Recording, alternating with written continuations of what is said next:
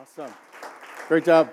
Uh, that song is awesome. Uh, Justin Timberlake, Chris Stapleton. If you're wondering, that is not a Christian song. Uh, it is just a fun song. But that song, I think, in a lot of ways captures a moment that many of us can relate to, right? A moment where you find yourself in a position, in a space where you're like, what do I say? What do I do? And I know I should say nothing, but I just can't help myself, right?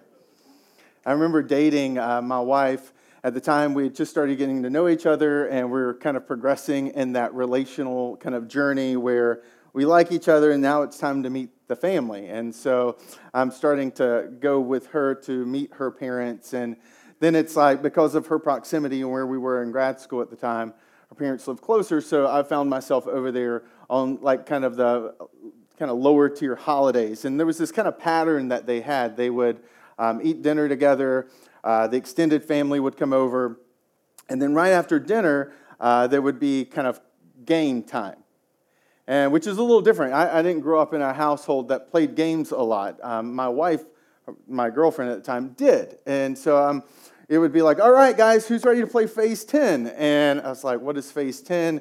And why is everyone still at the table? And what are, what's about to happen? And I'm dating this girl, so I can't bow out. I've got to stay in, and I want her family to like me. And so you, you learn about people when you play games with them right? Uh, we, we sit down, and if you've ever played Phase 10, I'm sorry. If you haven't, don't. And um, phase 10 is a lot like this idea of purgatory. Um, if, you, if you've ever heard of this notion, you just kind of get stuck in a limbo. Um, phase 10 is the equivalent of rush hour to me as a card game. Um, you sit there and you have to go through phase one and get a certain set of cards, and that gets you to phase two, and you have to get all the way to phase 10. And by, by phase five, you really start to get a sense for what people are really like. You know, like that I'm dropped on a desert island, who would kill me first kind of moment. Because you have to phase people. Like you have to, when you go out, if they're not ready, then they're stuck in that phase they were already in. And, and so I'm, I'm doing this, I'm going through phase one and phase two, and I'm starting to notice that, like, I'm not really competitive. Okay, if you ever play a game with me, you're gonna be like, does this guy even care about winning? Probably not. No, honestly, I don't. Okay? Um, I care about winning in other areas, but just not around games. Well, everyone in my wife's family is competitive. I mean, like sharpen the plastic spoon and stab you because it gives them an edge kind of competitive. And so I'm sitting there and I'm playing, and I'm in this moment of dilemma. I have got an ability to phase out, but if I do that, if I put my cards down and I'm like, I'm done, then that means her mom is not done. And I've noticed that whenever you do something to her mom, her mom will be very verbal about what you just did. And I'm like, okay, if I go out, then her mom's not going to like me, and her mom will scream at me, and I'm afraid of her mom because I like this girl, and I'm pretty sure I need the mom on my side for the long term. So I'm in this game playing the short term and the long term strategy, right? Because I want to stay at this table. And I just remember those moments early in dating of being like, I don't know what to do. I can't help myself. I know I shouldn't do this. I know I shouldn't say anything, but this person really cares about being skipped. This person really cares when they take it personal when I do something in the game. And it was just these moments early in our relationship where I would just kind of almost look up to heaven and be like, what in the world do I do? I cannot win. And I think in a lot of ways, life is like that. There's a reason that oftentimes we use analogies to describe things, and one of the ways that we use analogies is to describe life is this analogy around game. Sports and games and this because there's just something about that analogy that fits the competitive nature, the fact that there's winners and losers and the, fact that some people take it really personally and other people are just kind of passing through and and sometimes you find yourself in these places and you're just not sure what to do. And this is what this series is about. This is a little bit of a shifting the gears. If you were here for the first time the last couple of weeks and you're like, man, is this like, is this like, wow, okay, the inspirational and helpful, hopeful, and energy. Um, and that's true. That's part of what we do. But we also really believe that at the end of the day, there is a lot of help to the Bible too. And and so this series is a little bit of a shifting of gears if you've only been in the last couple weeks. So this week, um, this series, this month, is really practical. It's really meant to be helpful for you. And what we want to do is kind of walk through and kind of play out this analogy about life and how do you win? How do you play well in the game of life? And what I want to do today is I want to look at an individual who's in a similar but far more serious moment. He's not sitting around a dining room table, uh, but his choice does have consequences. It's a very ancient kind of moment, but yet in this ancient kind of moment, what you find is very modern application. It's found in a, a passage and maybe a story or a book in the Bible that you've never even read before, but it's in this ancient account that we see some complementary but this very contemporary way of positioning ourselves in life, the posture that we need when we come to, to this thing called life that actually ends up helping us play well. And I want to take us on a journey through this man's story. In the course of this man's story, discover what are those two ways that you can you and I can can kind of leverage to put us in that kind of posture to play well. It's found in a book called Second Chronicles, and um, Jason referenced the app when uh, he was up a few minutes ago, and we've already preloaded. One of the things that we've we've created that app for you. It's free, um, and what's beneficial about the app is the message notes. It gives you a place to kind of collect your thoughts. Um, no one else is reading them just gives you an ability to kind of think through. Um, but it also helps us preload the passages for you so that you can kind of work through what we're working through. Um, if you don't have the app do- downloaded yet, you'll find it on the screens around me. But let me give you a little bit of a backdrop what Second Chronicles is, because it sounds a little different. Second Chronicles is a portion of the Old Testament. So the Bible is a collection of two different large volumes. There is the Old Testament and the New Testament. The Old Testament primarily is focused on uh, ancient Jewish history and the Jewish law and Jewish prophets and speakers and teachers that were all pointing towards this promised one, not just the promised land, but this promised one that Christians believe came to life, came to planet Earth, lived, died, and was resurrected. Um, and that's what we celebrate at Easter. And his name is Jesus. And so the New Testament, that second big volume of books in the book of Bible and, the Bible as a whole, is centered around Jesus, four biographies, and his kind of the, the mission that's born out of Jesus' message, which is the church and the letters that get written to those churches. So you got that's the big overview of what the Bible is. The Old Testament, because it's so big, has different types of books and different types of genres. You can't just open up the Old Testament and read each of the books the same way because they're different genres. It's like reading a um, car manual the same way you would read Harry Potter. Like it just doesn't work, right? There's, it's a different genre. And the section of books that you find Second Chronicles in is this historical the historical books. And the historical books, First Kings, Second Kings, First Chronicles, Second Chronicles, Ezra, Nehemiah, these, these different books all center around Jewish history. Specifically, the Kings and Chronicles are these two volume sets that focus on the kings of the, the nation of Israel. And I say all that to set the backdrop because this is primarily the, the record of what was going on in the life of the nation of Israel through the lens and through the leader of Israel at the time. First Chronicles spends a lot of time, it's primarily focused on David, who was the kind of greatest king in Israel's history. David has a son named Solomon, and Solomon is what begins. It's Solomon's birth, his reign, uh, his birth as a king, the reign of him as a king that starts the book of Second Chronicles. And so it begins this way Solomon, son of David, established himself firmly over his kingdom for the Lord his God was with him and made him exceedingly great. Then Solomon spoke to all of Israel, to the commanders of thousands and to commanders of hundreds, to the judges and to the leaders in Israel, the heads of families. What you see is that Solomon has just stepped into this role. He's gathered all of Israel together, and it's all of Israel's represented through the leadership present that day. So, by having all the leaders present, Solomon is able to interact with all of the nation. The same concept is true of what the Congress of our nation represents that you have representatives from all the different areas around their nation. So, in theory, when all of them come together, you have a snapshot of the entire nation. And this is what Solomon has done. He's gathered together all the leaders of Israel so that standing before them, he is figuratively standing in front of all of Israel, this great nation that he's now in charge of. And what he does in verses 3 through 6, I won't dig into too much because of time, but just to summarize, is he gathers all of them at the most religious spot in the, in the nation at the time. And he's gathered, he's gathered them there because they're going to kind of take part in a religious ritual together. You see, it's important to realize that ancient Judaism understood faith geographically. They believed that there were certain places and certain ways that God was closer to them.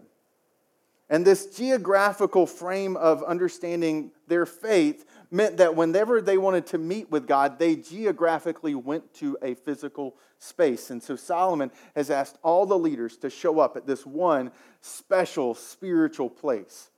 And this is a little different than how the kind of Christian theology is. Christian theology doesn't think faith geographically, it thinks faith relationally. You're relationally connected to God. It doesn't matter where you are on planet Earth.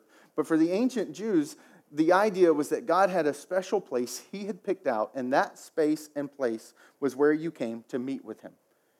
And so they have this large religious celebration. They have um, significant rituals taking place. And in the midst of those rituals, what we see in verses 3 through 6 is an incredible devotion to God. Solomon's father was not perfect, but the thing about David was David had a very deep devotion to God.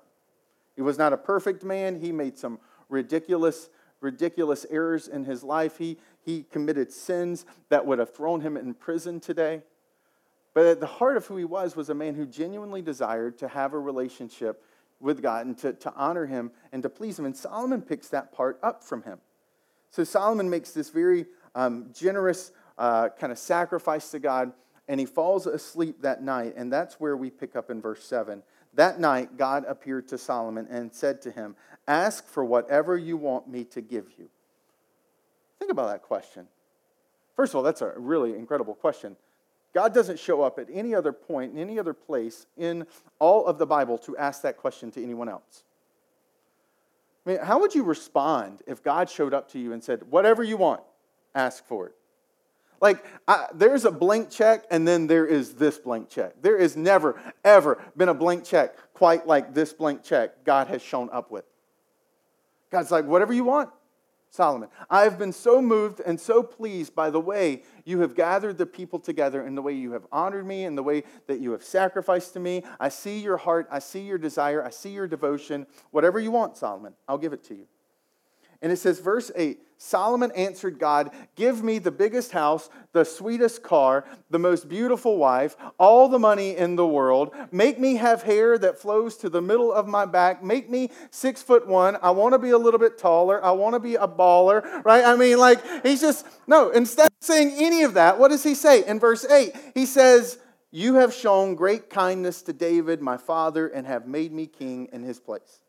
Now, Lord God, let your promise to my father David be confirmed, for you've made me king over a people who are as numerous as the dust of the earth. Give me wisdom and knowledge that I may lead these people. For who is able to govern this great people of yours? And that's his response.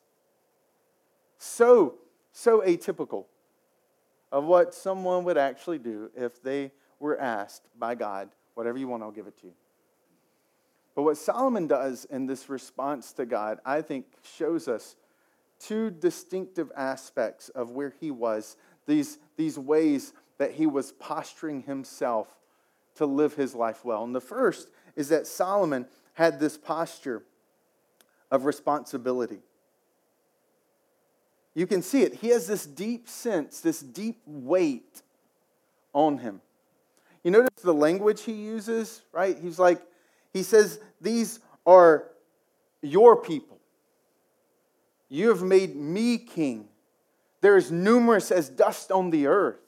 Like you can almost feel the deep sense and weight of responsibility that Solomon has this night. It's, it's the, the people that are present around him because the, the nation is still there the, the leaders, they've, they've all stayed. They're camped outside of the tent that Solomon is inside of. He feels the weight of all of those people present and represented. by the leaders present. And all he can do is he calls out. But in that calling out, what we see is he had a sense of responsibility. Now, one thing that's helpful to realize is that the ancient um, Jewish kingdom of Israel was uh, something that you don't see a lot today. It was called a theocracy. And a theocracy, we, we have a democracy, but a theocracy is this idea of it's a form of government where um, God is his law, his rules, his standards, his kind of like what he's defined. Those are, in fact, the laws of the land. We're not a theocracy, but Israel is. And to be king meant that God had picked you to rule his people, but you were to represent him in the way that you led and the way you ruled his people. So I think Solomon has this healthy understanding that he's not entitled. He may have grown up a prince, but that does not make him entitled to be a king. For Solomon and his frame, what he understands, what he's feeling in that moment is being king is not something he was entitled to, it was something he was entrusted with and a significant difference to be entrusted with being king. And this is what Solomon feels. He feels the weight of all those people sleeping around him. He knows he's responsible to them, and he's been entrusted with leadership for them. Uh, when Ella was 14 months old, my wife uh, traveled out of town for the first time um, which meant I was at home for the first time ever with my child. And I'd gone 14 months avoiding that moment because I was deeply terrified by it because I, I, don't understand cries and I don't understand squeaks, but my wife did. She would know a squeak, and a squeak meant she was hungry, and a, a double squeak meant she was uncomfortable, and a triple squeak meant she wanted to watch something on television or order pizza. I don't, I, like, I had no idea. like, what does these things mean? And so my wife's like, hey, I've got to go out of town for a couple days. Are you good with Ella? And I'm like, no, I'm not good with Ella. And I'm like, write everything down. Like, give me a translation manual because I don't want to Google my way through the weekend because I'm pretty sure that's not called parenting well. And so we're, we're, she's, she's good. She's coached me up. I'm ready. She leaves and um, she calls me, and I've gotten Ella down. She's in the crib, and I am like fist pumping. I was like, I get to watch whatever I want to watch on television. That's a win. And um, I'm good. Like, I've survived. And I'm like, only 36 more hours to go, and I will have been successful. And my wife calls, and she's like, How's it going? I was like, Girl, I am knocking a home run. And then I went and got that ball up, found another park, and knocked it out of that one too. I am awesome. I am so good right now. Hold on a second. I hear some noises. I'll be back. And so I go upstairs, and there in the crib is my daughter, and her face is starting to look a little little different, and I pick her up, and her body's limp. She's drooling out of her mouth. I go to put her on her changing table. She physically doesn't have the strength. And I realize she's not breathing, and her air passages are closing up. The most terrifying moment my entire life. I'm still on the phone with Jenny, and she's like, You should call 911. I'm like, I should call 911. Because in this moment, I realize that as I'm dialing 911, and I'm like, Keep it together, Chris, keep it together. Where do you live? I have no clue where I live. Don't you people track this kind of stuff? Like, I need your address, sir. I, I don't know where I, okay, I, I I think I remember my address. And I mean, like, I am, like, in my head, I'm like, Chris, you have to keep it together. You have to do this. You can't freak out right now because this girl's life depends on you. It is all on you.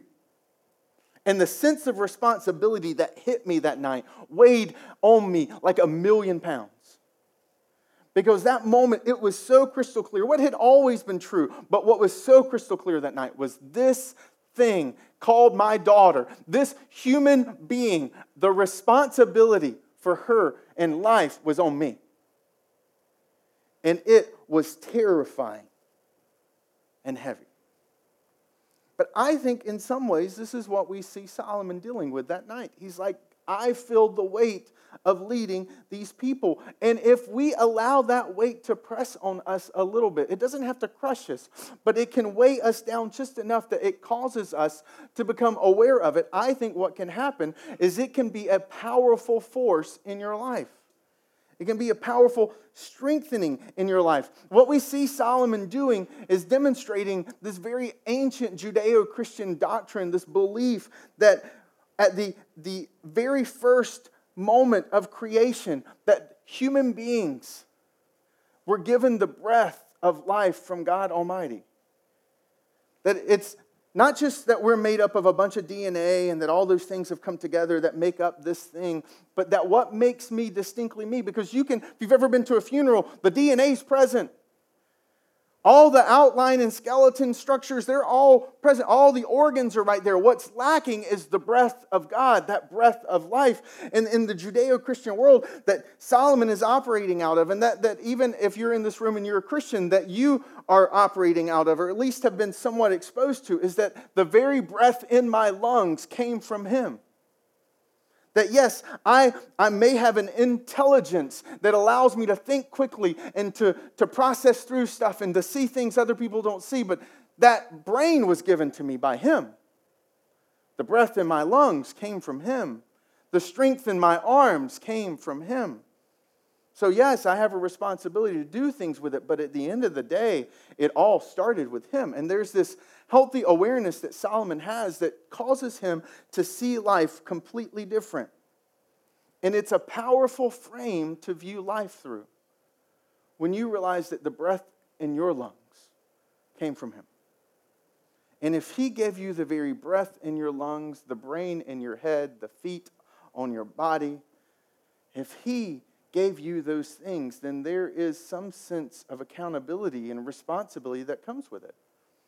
Imagine if you and I walk through life, just, you don't have to believe this, but just put on the lens for a second. Imagine if you walk through life with the lens that Solomon had, and you thought about your friendships, and they had these friendships of yours, God.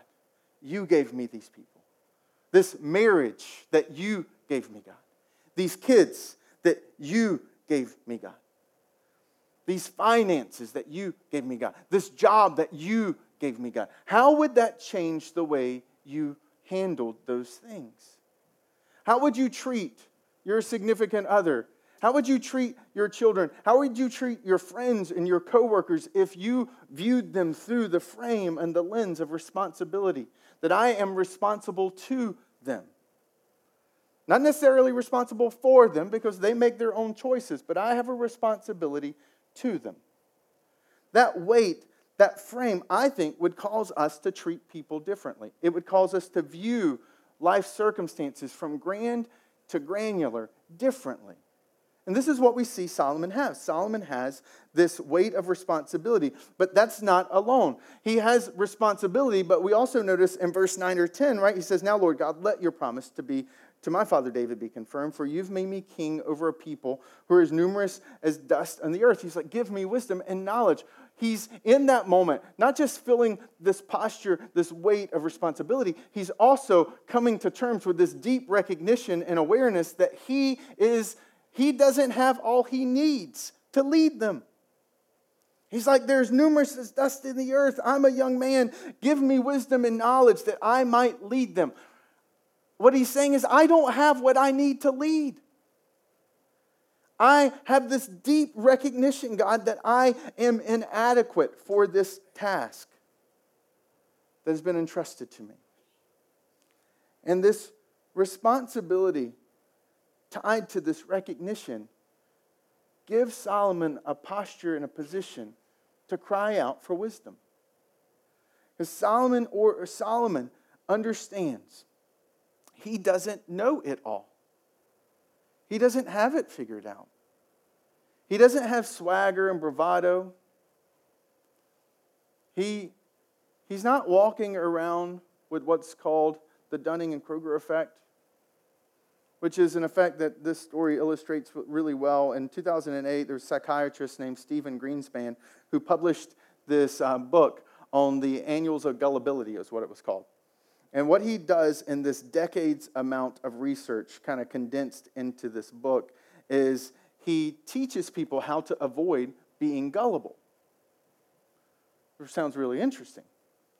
Two days after Stephen Greenspan publishes his book on how to avoid gullibility, right? This magnum opus of his life's work on avoiding being gullible. His financial advisor is exposed as a fraud, Bernie Madoff. And that day, two days after his book on gullibility and how to avoid being gullible, he loses a third of his life savings to Bernie Madoff and the scheme being revealed. You see, what this psychiatrist demonstrates is that Dunning Kruger effect, this idea that in psychology that, that states that the most confident people are oftentimes the most ignorant ones. if you are a parent or you happen to be around small kids, you've probably noticed this, right? I get told frequently by my six year old, I know, daddy. Like, oh, really? You know how to drive a car? You, you have passed the state test and you can get in that driver's seat and drive me somewhere because you know? I mean, I hear I know, daddy, all the time. I'm like, girl, you don't even know what you don't know. But the challenge is, is it's not a problem six years old has alone. It's a problem we all have. Because I've met 60 year olds who have the same struggle as my daughter does. I have had moments in my life where I reflect that kind of confidence without any competency or understanding in the area that I'm in. That's why, as a general rule of thumb, I try not to talk a lot because I learned early on the more I talk, the stupid I actually sound. And I think Solomon had something rare. Solomon recognized he didn't have it all figured out, he knew he didn't know. And for many of us, we feel threatened by the idea of not knowing something. So what do we do? We pretend to know something. Oh, I got that figured out. We'll talk confidently about whatever it happens to be, but in reality, we're just posing. We don't actually know. But the challenge is, is what this, these psychiatrists, this team, Dunning and Kruger, figured out, is that most people who do it don't even know they're doing it. They feel confident on the inside. And it's a good rule of thumb, not the only, but just a good general rule. The more confident you feel in a circumstance, the more you should be suspicious of your knowledge in that circumstance. Just as a general practice, if you feel really good about a decision, take a step back. If you find yourself having a conversation about something you absolutely don't know, but because you Googled it one night and you spent 15 seconds reading all these websites about it, and now all of a sudden you have this swagger and confidence that you could give a TED talk on it, you should probably just take a step back. Most of us don't have enough knowledge to give TED talks about things, but we feel like we do. And, and maybe you see this played out with your teenager, or maybe you as a teenager see this played out with your parent, but the reality is, is it happens every day. And it's one of the things that prevents us from and stepping into this posture that we see Solomon have of just recognizing I don't have it figured out. One of the most freeing things I do regularly is to say the words, I don't know. It just takes the pressure off of me. What do you think about that? I don't know. I have no clue what rugby is. I have no idea about baseball stats. I don't know. I, I, I don't know about Tom Brady's wife. I, I don't know. Like, there's just these moments, these small moments where we can fall into these traps. I'm like, I just don't know. I, I can't talk about that. I'm, I'm ignorant of that situation or that circumstance. And Solomon, by doing that, he opens himself up to that awareness, that recognition. He doesn't have it figured out. And what does he do? What does he do with that awareness? He cries out to God. He looks up to heaven. He doesn't look in because he realizes what's inside is pretty sparse and empty. There's nothing inside of there. He knows he doesn't have it figured out. So, what does he do? Instead of looking in, trying to find the answer somewhere hidden within him, he looks up and he says to heaven, I need wisdom. Now, here's the thing wisdom is not intelligence, wisdom isn't equated with old age, it's not experience. Wisdom is none of those things, although sometimes we see those things and we think it's wisdom. Solomon isn't experienced, he isn't old, doesn't have any, like, seemingly, he's not above average in his intelligence, but yet we know from history that he becomes one of the wisest people who's ever lived. And it's because wisdom isn't experience, it isn't old age, and it's not intelligence. What wisdom is, is wisdom is, is formed out of this posture of looking up to, to heaven and having the perspective that heaven, that eternity brings to a light and kind of temporary moment on earth.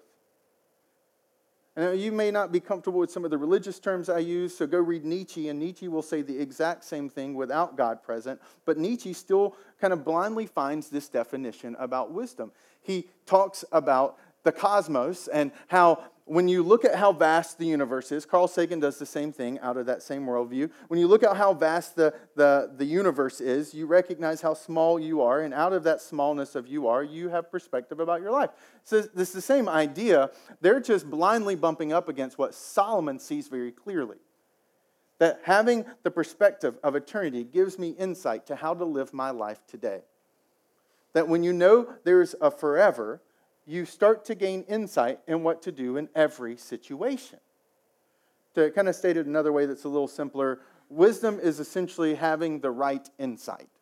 It's having the insight and the impulse of what to do, what to say in the circumstance that's right. And that right insight and all the different circumstances and all the different ways and things to say, that is in essence what wisdom looks like practiced daily. And this ultimately comes from us looking up, not looking in. But it only is formed when we have this posture of recognizing responsibility and a recognition that we don't have it all figured out. What happens when we do those two things, and this is why it's so mysterious, is when we take those two things, it puts us in a posture that opens us up to experience wisdom. Now, I remember the first time, this was like the, like the most profound insight for my tiny little human brain. But I remember the first time I discovered where moonlight comes from.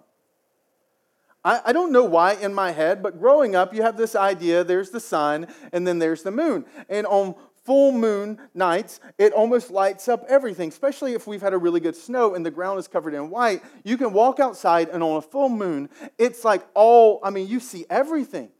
You don't need to turn on a light, you can see it all. And, and growing up, my little tiny human brain just kind of thought that there was like, you know, a really bright bulb called the sun and a little dimmer called the moon. And I remember vivid like this like moment where I realized that the moon is nothing more than a ball of dust and rock. But yet, the moon shines light onto our planet because of its position and posture it has before the sun. That the sun, in all of its brilliance, when it hits that ball of dust and rock, if it's in the right space and place, then what happens is that we collect the illumination of that reflection. And I think in a lot of ways, moonlight captures what wisdom looks like.